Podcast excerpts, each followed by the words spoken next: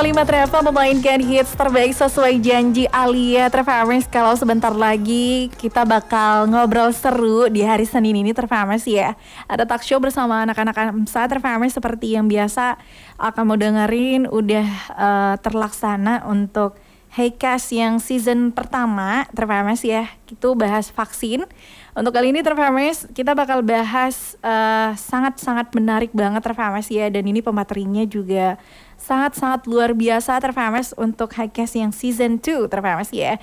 Jadi untuk kali ini uh, talk show hari ini Terfames nantinya juga bakal diputerin di Spotify di Spotify-nya AMSA. Jadi buat teman-teman yang mungkin kelewat untuk saat ini bisa langsung didengerin nanti di Spotify Terfames ya.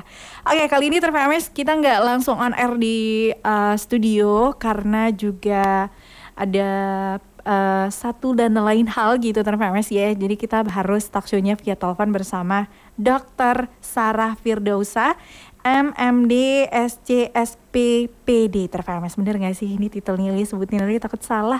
Langsung aja terfemes ya. Alias apa dulu dokternya? Assalamualaikum dokter. Selamat sore. Waalaikumsalam, selamat sore Kak Alia, apa kabar? Alhamdulillah baik, jangan dipanggil kau dong dokter, masih muda. Oke, oke Iya. Iya Alia dokter ya. Baik, um, gimana kabar dokter nih? Alhamdulillah sehat-sehat, semoga semoga semuanya juga sehat-sehat Amin ya rabbal alamin. Alhamdulillah ya dokter ya. Hmm. Ini uh, dokter Sarah ya, boleh ya Alia panggil dokter Sarah aja? Boleh, boleh, silakan. Oke, okay. Dokter Sarah, um, apa nih yang bakal kita bahas untuk topik kali ini? Kayaknya menarik nih dari skripnya Alia penasaran banget dan muncul pertanyaan banyak banget nih, Bu Sarah, uh, Dokter Sarah. Oke okay, oke, okay. uh, ya topik yang kita bawa hari ini tentang diabetes ya, tentang diabetes yang uh, khususnya hari ini membahas bagaimana akses ini juga dalam rangka ini ya dalam rangka World Diabetes Day. Hmm. Jadi topik yang kita bahas itu sesuai dengan uh, tema dari World Diabetes Day uh, tahun ini yaitu akses kepada uh, pengobatan diabetes. Oke, mungkin buat Terfamer semua yang udah ikutin untuk Highcast yang pertama, untuk season pertama Terfamer sih ya. Ini pasti kamu nyambung untuk uh, season yang kedua. Atau mungkin kamu pengen uh, tahu untuk yang season pertama, bisa langsung aja didengerin di Spotify AMSA Terfamer sih ya. Oke, kita langsung bahas untuk topik pertama, oh enggak deh, topik kedua ya.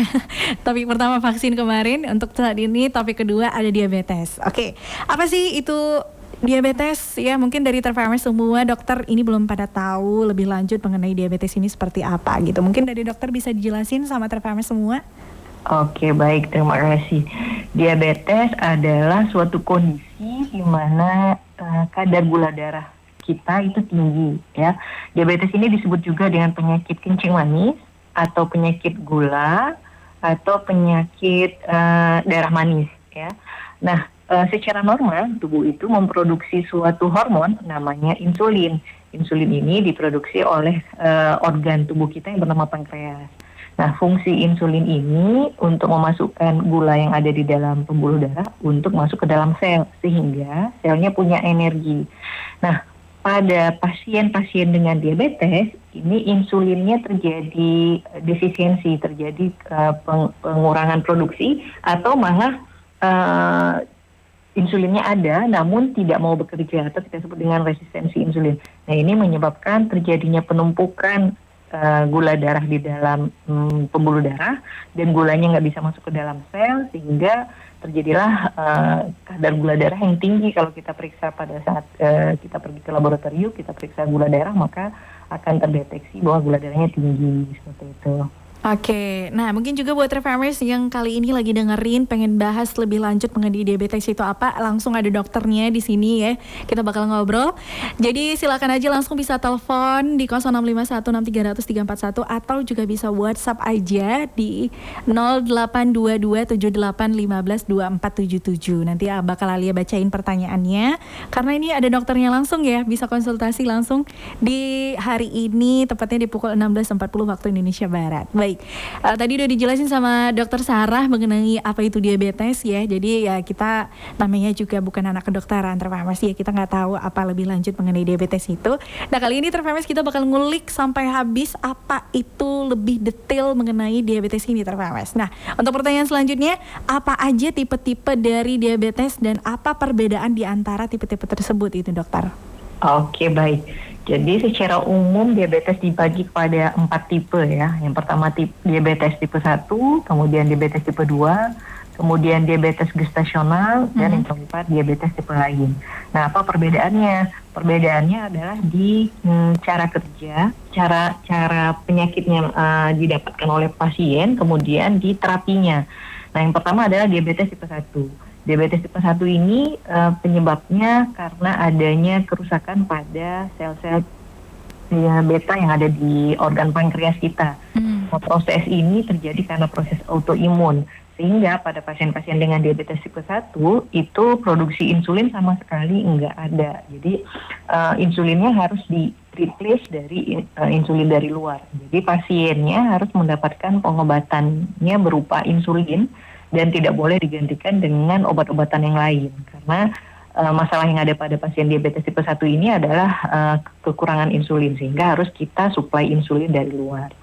Nah, kemudian ada diabetes tipe 2. Diabetes tipe 2 ini adalah diabetes yang paling sering uh, terjadi di masyarakat ya uh, ada di sekitar kita. Barangkali kalau kita menanyakan kepada orang tua, kakek, nenek ataupun tetangga, barangkali ada orang yang kita kenal yang menderita diabetes tipe 2. Nah, pada diabetes tipe 2 ini insulinnya masih diproduksi oleh pankreas. Hanya saja insulin yang diproduksi oleh pankreas ini jumlahnya tidak mencukupi atau kemudian insulinnya insulin yang sudah diproduksi ini tidak mau bekerja dengan baik ya. Hmm. Jadi akibat insulinnya tidak mau bekerja dengan baik terjadilah yang kita sebut dengan resistensi insulin. Hmm. Insulinnya banyak tapi malas kerja. Akibatnya gula juga tetap numpuk di dalam pembuluh darah.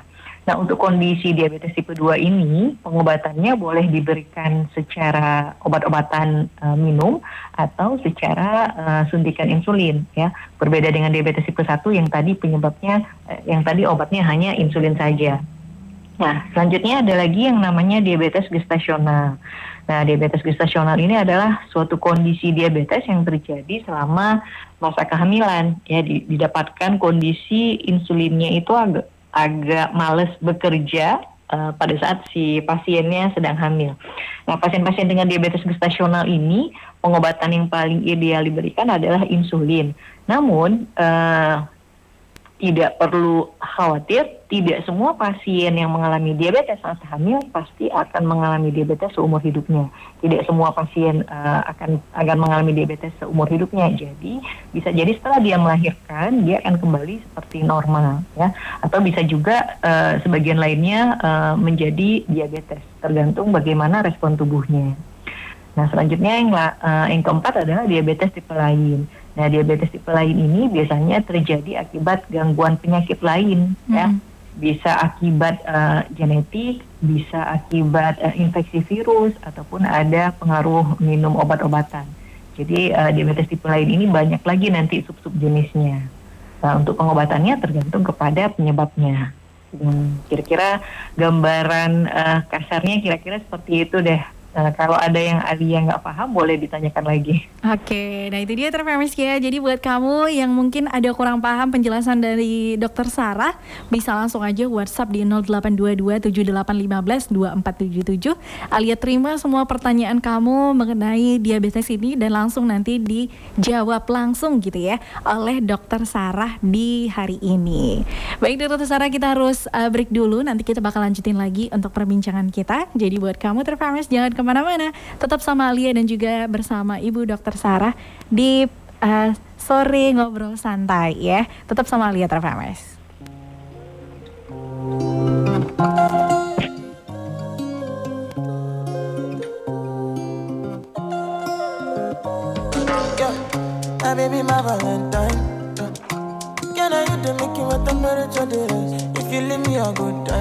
I swear. You are like the oxygen I need to survive. I'll be honest. I'm loving the thought of me. I am so obsessed. I want to chop your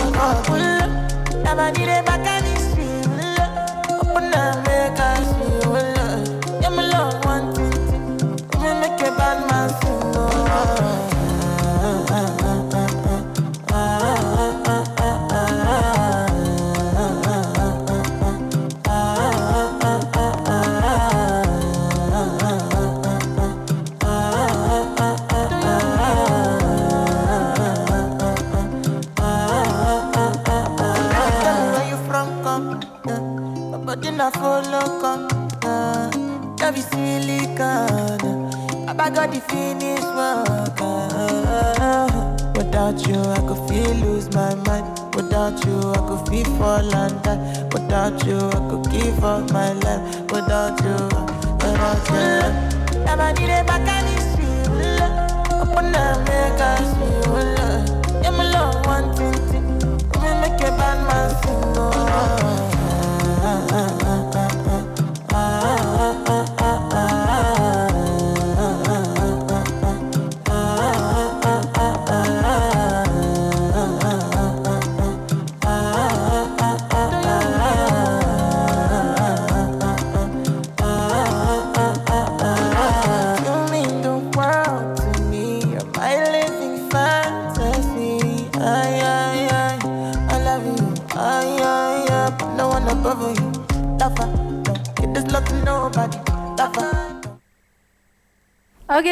masih dengan Alia di hari ini di sore siaran Trafamers ya dan Alia masih tersambung dengan uh, Ibu Dokter Sarah. Kita bahas mengenai diabetes Trafamers. Jadi buat kamu yang ketinggalan mungkin nanti uh, untuk perbincangan ini bisa langsung dengerin di Spotify Amsa Trafamers ya. Baik, kita masih bersama Ibu Dokter Sarah. Halo Ibu Dokter. Halo Alia. Oke, nah kali ini Bu Dokter Alia udah masuk nih satu pertanyaan via WhatsApp. Jadi buat kamu juga terfamous ya yang mau bertanya bisa langsung aja WhatsApp di 0822 7815 2477 terfamous. Baik ini dari Eka uh, di Kedah ya. Ini pertanyaannya Ibu dokter pernah nggak dokter ketemu kasus yang terkena diabetes ini anak-anak?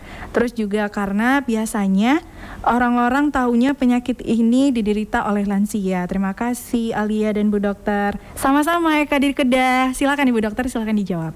Baik, terima kasih Eka atas pertanyaannya. Bagus sekali. Ya, diabetes bisa terjadi pada anak-anak dan diabetes yang terjadi pada anak-anak biasanya kita sebut dengan diabetes tipe 1 ya. Uh, uh, usia anak-anak yang pernah saya temui mengalami diabetes itu adalah usia bayi 3 bulan. Nah, tapi untuk berobat uh, diabetesnya itu uh, akan ada dokter anak yang konsultan di, di bidang endokrin yang akan memberikan terapinya. Terapinya seperti saya jelaskan tadi itu harus diberikan injeksi insulin ya. Uh, selain itu anak-anak juga yang uh, diabetes tipe 1 ini memang seringnya terjadi pada anak-anak dan usianya itu kisarannya mulai dari bayi hingga bahkan remaja. Jadi kalau ada remaja, anak SMP ataupun SMA ketika kita uh, periksa gula darahnya tinggi, uh, kemudian uh, ada beberapa pemeriksaan laboratorium lainnya yang mendukung, maka kita bisa tegakkan diagnosisnya dengan diabetes tipe 1 demikian. Jadi itu hal yang wajar. Diabetes ini bukan hanya uh, terjadi pada orang dewasa saja. Demikian. Oke, baik. Ngeri juga ya Bu Dokter ya, anak-anak bayi yang usianya masih tiga bulan ya. Ya. Aduh, semoga kita semua dalam lindungan Allah yang Maha Kuasa ya. Ya, amin. Oke, baik. Kita lanjut untuk uh, pertanyaan selanjutnya, Ibu Dokter Sarah. Ini apakah faktor yang menyebabkan seseorang terkena diabetes gitu? Oke, faktor yang menyebabkan seseorang terkena diabetes uh, ada beberapa hal ya, ada beberapa hal seseorang akan mengalami diabetes atau kita sebut dengan faktor resiko seseorang mengalami diabetes ya. Pada diabetes tipe 1 akan lebih besar resikonya untuk mengalami diabetes apabila ada riwayat gangguan autoimun sebelumnya. Gangguan autoimun ini suatu kondisi di mana imunnya um, salah membaca uh, sel-sel imunnya sendiri. Jadi istilahnya itu sel imunnya menyerang dirinya sendiri. Nah, uh, itu akan berisiko untuk mengalami diabetes. Kemudian apabila ada riwayat keluarga yang mengalami diabetes, itu um, akan ada uh, sedikit potensi pasiennya untuk mengalami diabetes. Nah, kalau pada diabetes tipe 2, hal yang paling mendukung terjadinya diabetes itu adalah pola hidup, ya pola hidup. Namun ada beberapa uh, faktor risiko yang saya uh, uraikan uh, pada orang-orang dengan dia uh, orang-orang dengan faktor resiko yang akan saya uraikan ini maka akan berpotensi mengalami diabetes. Siapa saja mereka? Yang pertama adalah orang-orang dengan kelebihan berat badan ya, orang-orang dengan kelebihan berat badan atau disebut dengan obesitas hmm. uh, itu berpotensi besar untuk mengalami diabetes. Hmm. Kemudian apabila di dalam keluarga kita ada uh, saudara kakak adik yang sedarah mungkin uh-huh. itu mengalami uh, diabetes maka kita pun ada resiko mengalami diabetes. Kemudian pada perempuan-perempuan yang pernah mengalami diabetes pada saat hamilnya ataupun uh, ibu-ibu yang pernah melahirkan bayi dengan berat badan lebih di atas 4 kg itu akan berisiko untuk mengalami diabetes. Kemudian orang-orang dengan uh, ada peningkatan tekanan darah ataupun kita sebut hipertensi Kemudian orang-orang dengan ada gangguan uh, lemak ataupun kita sebut dengan kolesterol, terutama apabila lemak jahatnya tinggi ataupun lemak LDL-nya tinggi, ya. Dan orang-orang dengan uh, usia di atas 45 tahun, ya. Nah ini orang-orang yang berisiko untuk mengalami diabetes. Jadi apabila kita termasuk ke, ke, ke dalam orang-orang yang tadi disebutkan, maka tidak salahnya kita melakukan screening pemeriksaan kadar gula darah uh, minimal satu kali seumur hidup ya. Namun apabila sudah mencapai usia 45 tahun, disarankan setiap tiga tahun sekali apabila hasil gula darahnya normal dan setiap tahun sekali apabila hasil gula darahnya ada yang terganggu. Demikian. Oke, sangat-sangat jelas terfamous ya untuk penjelasan dari uh, Dokter Sarah di sore kali ini terfamous. Alia bakal lanjut untuk siapa aja sih dokter yang beresiko terkena penyakit diabetes ini? Ya, orang-orang yang beresiko mengalami diabetes adalah orang-orang yang tadinya uh, ada uh, sudah pernah uh, apa tadi udah saya jelaskan sekilas ya orang-orang uh, yang pernah misalkan um, menderita diabetes pada saat kehamilan ataupun orang-orang yang pernah uh, um, melahirkan dengan riwayat berat badan bayinya di atas 4 kg atau orang-orang yang menggunakan pengobatan untuk uh, penyakit kronisnya terutama obat yang mengandung steroid ya. Itu juga uh, akan berpotensi untuk mengalami diabetes ya. Kemudian orang-orang yang mm, aktivitas fisiknya kurang ya atau kita sebut dengan sedentary lifestyle jadi aktivitas sehari-harinya itu banyak duduk banyak mager banyak diam mm. jadi menggunakan telunjuk untuk nunjuk sana sini kurang olahraga ya. Kemudian juga orang-orang yang apabila kedua uh, ada orang yang sedarah dengan dia, apakah ayah, ibu, uh, kakak atau adik uh, yang sedarah dengan dia mengalami diabetes. Ini akan lebih tinggi resiko untuk mengalami diabetes dibandingkan populasi normal. Hmm, baik, ini ada masuk uh, WhatsApp lagi Ibu Dokter dari Pocut Bolen ya pucet bolen ya ini namanya. Ya gitulah pokoknya dokter ya. Ini dari peniti pertanyaannya uh, untuk anak-anak ini dokter yang terkena diabetes apa sih gejala-gejalanya? Saya ibu rumah tangga jadi takut nih untuk anaknya dari peniti pocut bolen silakan ibu dokter. Oke baik. Terima kasih pertanyaannya. Uh, biasanya kalau pada anak-anak gejalanya uh, yang paling sering adalah penurunan berat badan okay. ya berat badan uh -huh. kemudian kadang-kadang disertai dengan gejala lain gejala lain misalnya pasien eh, anaknya akan sering uh, pipis, sering kencing ya uh -huh. pada malam hari, kemudian akan sering terasa lapar dan juga sering minta minum ya. Namun walaupun dia makan uh, sering makan, berat badannya juga akan tetap turun. Nah ini suatu uh, hal yang harus kita waspadai Uh, terutama apabila penurunan berat badannya itu uh, tidak diinginkan, maksudnya tidak diinginkan. Kadang-kadang kan kita memang ada rencana untuk menurunkan berat badan, mm. kita melakukan usaha untuk menurunkan berat badan. Nah ini kalau penurunan berat badan pada pasien diabetes itu tidak direncanakan, jadi uh, berat badannya turun sendiri, tiba-tiba dalam waktu tiga bulan kita kehilangan berat badan mungkin le lebih dari 5 kg, maka itu kita perlu waspadai. Oke, okay. dan ini juga terberlaku untuk uh, para para lansia atau memang terkhusus bagi anak-anak ini gejala ini, Bu Dokter?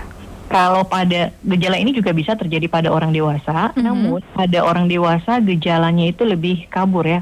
Uh, gejala yang tadi saya sebutkan itu sebenarnya kita sebut dengan gejala klasik diabetes. Mm-hmm. Nah, saat ini terlalu banyak pasien diabetes yang tidak mengalami gejala klasik ini. Hmm. Jadi uh, gejalanya itu terkaburkan, tersamarkan, ya. Jadi uh, pasien itu baru nanti datang berobat ketika muncul komplikasi, hmm. bukan lagi ketika muncul gejala. Karena tidak semua pasien dengan gula darahnya tidak terkontrol itu muncul gejala uh, gejalanya nanti kadang baru muncul kalau udah gatal-gatal di kemaluan atau gatal-gatal di kulit atau hmm. tidak sembuh.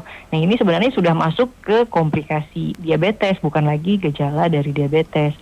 Secara umum barangkali mungkin orangnya cuma merasa cepat lelah, uh, lemas, uh, daya ingatnya turun dan lain sebagainya. Hmm. Artinya tidak ada gejala yang khas sekali itu kadang-kadang tidak semua pasien mengalami gejala yang um, sangat khas demikian. Oke okay, baik. Um, tapi kan untuk pendara penderita diabetes ini, dokter Ria, itu kan uh, lukanya susah untuk sembuh. Itu kenapa sih? Dan bahkan bisa dapat memburuk itu lukanya. Itu kenapa sih, dokter?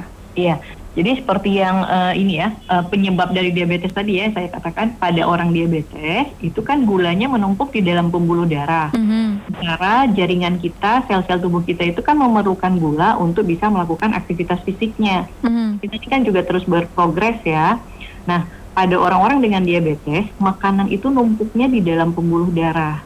Namun sel nggak dapat makanan sehingga selnya kalau bisa dia menjerit dia mau menjerit saya lapar saya lapar gitu kan. Mm-hmm. Nah mm, masalahnya adalah uh, tidak adanya insulin ataupun insulinnya tidak bekerja memasukkan gula yang ada di dalam pembuluh darah ke dalam sel sehingga si sel tetap merasa kelaparan. Nah ketika kita lapar tentu saja uh, kita akan merasa menggap-menggap, eh, nggak uh, konsentrasi dan lain sebagainya. Begitu juga dengan sel, bagaimana dia mau bisa sembuh dengan bagus suatu uh, sel ini um, kita menganalogikannya pada sel yang mengalami sedang luka ya. Bagaimana dia mau menyembuhkan dirinya dengan baik sementara dia tetap merasa kelaparan seperti itu. Jadi yang harus kita lakukan adalah mencoba membawa makanan sel ini, makanan sel ini berupa gula dari dalam pembuluh darah masuk ke dalam sel biar selnya bisa bekerja dengan baik. Oke. Okay. Uh, kenapa juga uh, penyembuhannya jadi lama? Uh -huh. Dan dia nggak dapat nutrisi dengan cukup.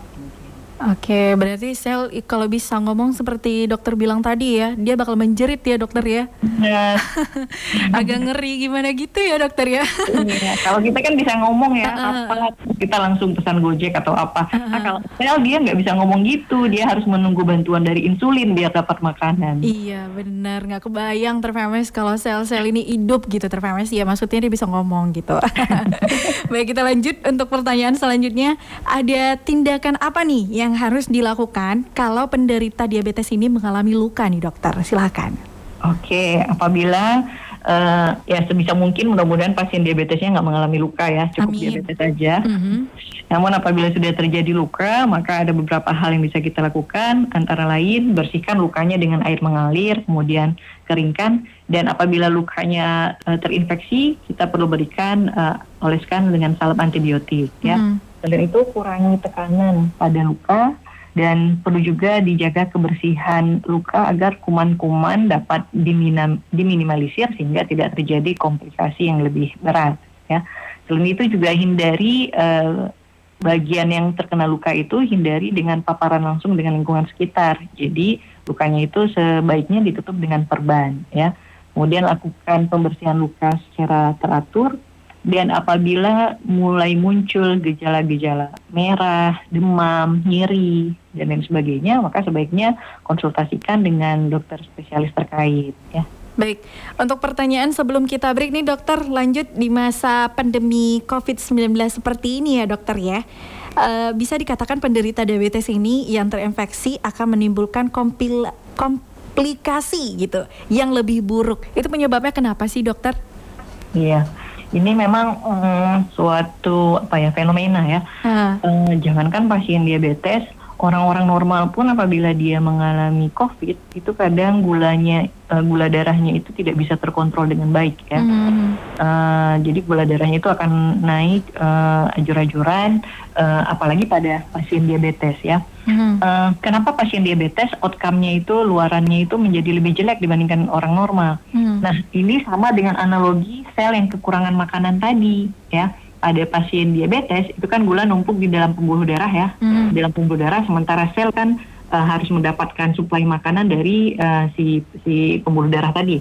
Nah, uh, bagaimana selnya mau uh, memprovide mem memberikan sistem imun yang bagus, sementara dia dalam kondisi tidak mendapat suplai makanan yang bagus, sehingga uh, outcome yang terjadi adalah uh, terutama pada pasien diabetes yang sudah lama tidak terkontrol gulanya ya, mm-hmm. mereka tidak mampu berperang. Jadi sel imun orang diabetes dengan sel imun orang normal uh, beda tingkat ketangguhannya ya.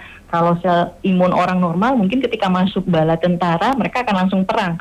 Namun kalau sel imun orang diabetes ketika masuk tentara tentara COVID dalam hal ini ya, mm-hmm. mungkin dia harus menggap-menggap dulu cari makanan, cari amunisi, baru berperang sehingga ketika mereka berperang uh, kadang-kadang uh, hasilnya itu tentara uh, tubuh kita yang kalah ya, yang hmm. menangnya jadinya COVID makanya manifestasinya menjadi lebih uh, buruk pada pasien-pasien dengan diabetes.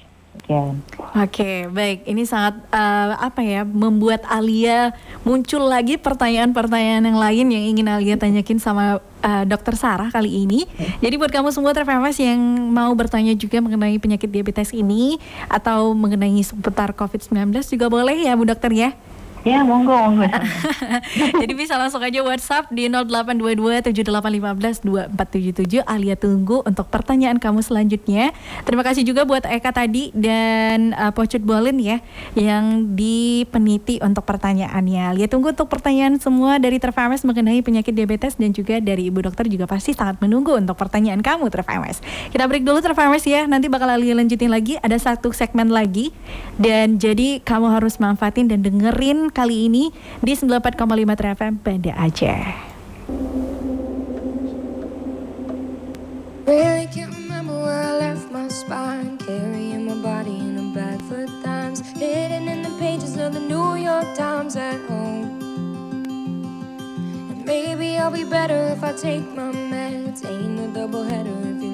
your head. Try the medication that I bought instead. It's working for a little but there's not much left. Darling, don't you weep There's a place for me. Somewhere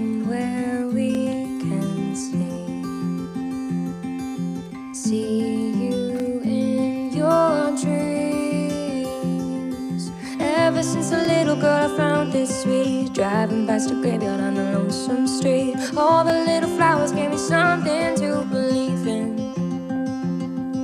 never knew the feeling of a stable home. Been a couple years I'm living on the road. Couldn't really tell you where they'd leave a stone to visit me when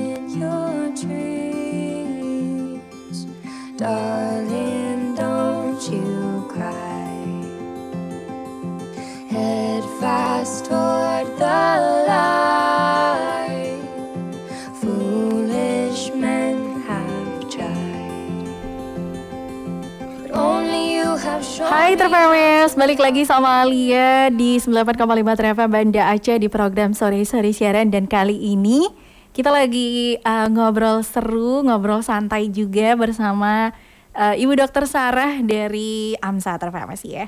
Dan kali ini kita bahas uh, mengangkat tema untuk di sore kali ini diabetes terfamas ya tadi juga ada dari terfamas yang udah dua orang menanyakan mengenai diabetes ini. Tadi juga udah dijelasin lebih lanjut sama ibu dokternya gimana mengenai diabetes ini. Dan Alia padahal uh, sore kali ini terfamas ya mau tanya ini sama dokter. Eh tahu taunya ada yang WhatsApp yang pertanyaannya hampir sama seperti pertanyaan yang Alia ingin tanyakan sama dokter. Ini mengenai uh, COVID-19 juga ini ada Nur dari Lamdingin ini dokter ya. Selamat sore Nur. Baik, untuk pertanyaan selanjutnya apa yang harus uh, apa yang harus dilakukan jika penderita diabetes ini terinfeksi COVID-19 ini Bu Dokter? Terus juga Nur kan lagi kena diabetes ini apakah boleh mengonsumsi obat yang sekaligus gitu obat COVID dan juga obat diabetes? Silahkan, itu dia pertanyaan okay. dari Nur dalam dingin. Oke baik, terima kasih banyak pertanyaannya. Mudah-mudahan Nur juga cepat segera sembuh, mm-hmm. diabetesnya juga terkontrol ya. Amin. Nah, bagus sekali pertanyaannya. Apa yang harus dilakukan ketika seorang penderita diabetes terinfeksi dengan COVID-19 ya? Yang pertama adalah uh, tidak panik ya, tidak panik. Artinya uh, banyak sekali juga pasien diabetes dan terinfeksi COVID itu bisa survive dan uh, bisa melewati menjadi alumni COVID ya. Jadi hubungi dokter uh, terkait dengan pengobatan untuk COVID-nya dan juga uh, terkait dengan pengobatan untuk diabetesnya.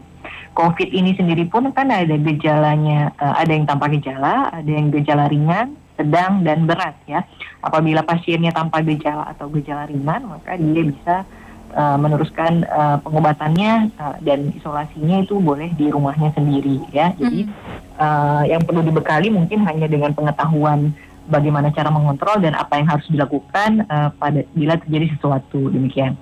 Kemudian yang kedua setelah uh, yang pertama tadi tidak panik adalah tetap mengkonsumsi obat-obatan ya. Jadi obat-obatannya diabetes itu tetap dilanjutkan. Demikian juga dengan obat-obatan COVID dan ini boleh dikonsumsi berbarengan ya. Artinya ketika kita minum obat COVID maka kita juga boleh minum uh, obat diabetes ya. Uh, kemudian apabila memungkinkan dan kita mempunyai alat, sebaiknya uh, memeriksa uh, kadar gula darahnya lebih sering ya. Karena seperti saya katakan tadi jangankan pasien diabetes. Pasien normal pun yang mengalami COVID itu kadang-kadang gulanya jadi tidak uh, terkontrol ya. Jadi ajur-ajuran ya. hmm. ya jadi uh, sering-seringlah uh, mengecek kadar gula darahnya ya. Selanjutnya yang keempat uh, adalah minum banyak air putih ya.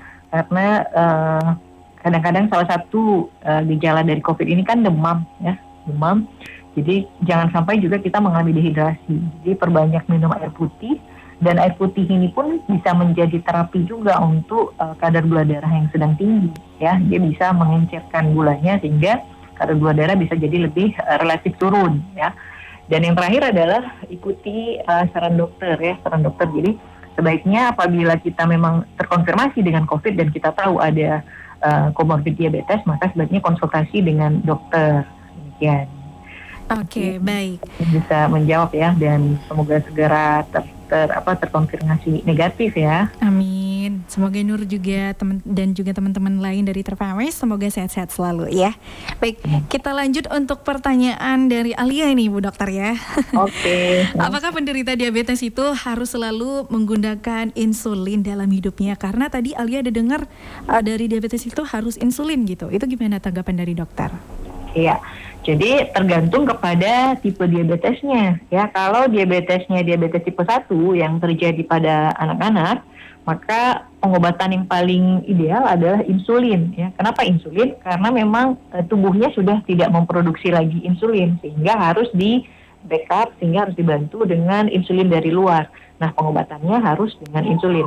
Namun apabila pada pasien diabetes tipe 2 yang biasanya dialami oleh kita e, orang dewasa itu pengobatannya tidak hanya insulin, namun juga bisa dari obat-obatan ya, karena ada obat-obatan juga yang berfungsi membantu uh, pankreas mengeluarkan insulin, kemudian ada obat-obatan yang berfungsi membantu insulinnya mau bekerja dengan lebih baik lagi, ya, yang tadi keadaan resistensi insulin yang disebutkan tadi, itu ada obat yang bisa membantu si insulin ini biar mau bekerja dengan uh, rajin dan baik.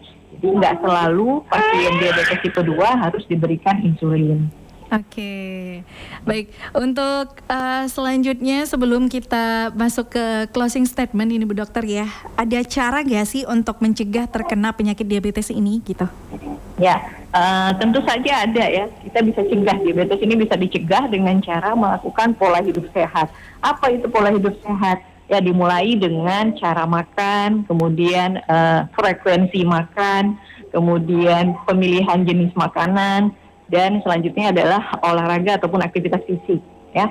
Kita bisa cegah dengan melakukan pola hidup sehat uh, dan tidak membiasakan diri terpapar dengan makanan-makanan instan ataupun minuman-minuman instan yang rasanya memang lebih lezat dan gurih dibandingkan minuman ataupun makanan yang sehat ya. Mungkin uh, itu mm, yang bisa yang bisa kita lakukan uh, dari sejak dini ya. Membiasakan diri misalkan tidak minum boba hmm. ataupun tidak makan makanan fast food seperti itu ya kira-kira. Oke, nah ini cocok nih udah disinggung langsung sama ibu dokternya langsung terfamous ya buat kamu yang sering mengonsumsi boba.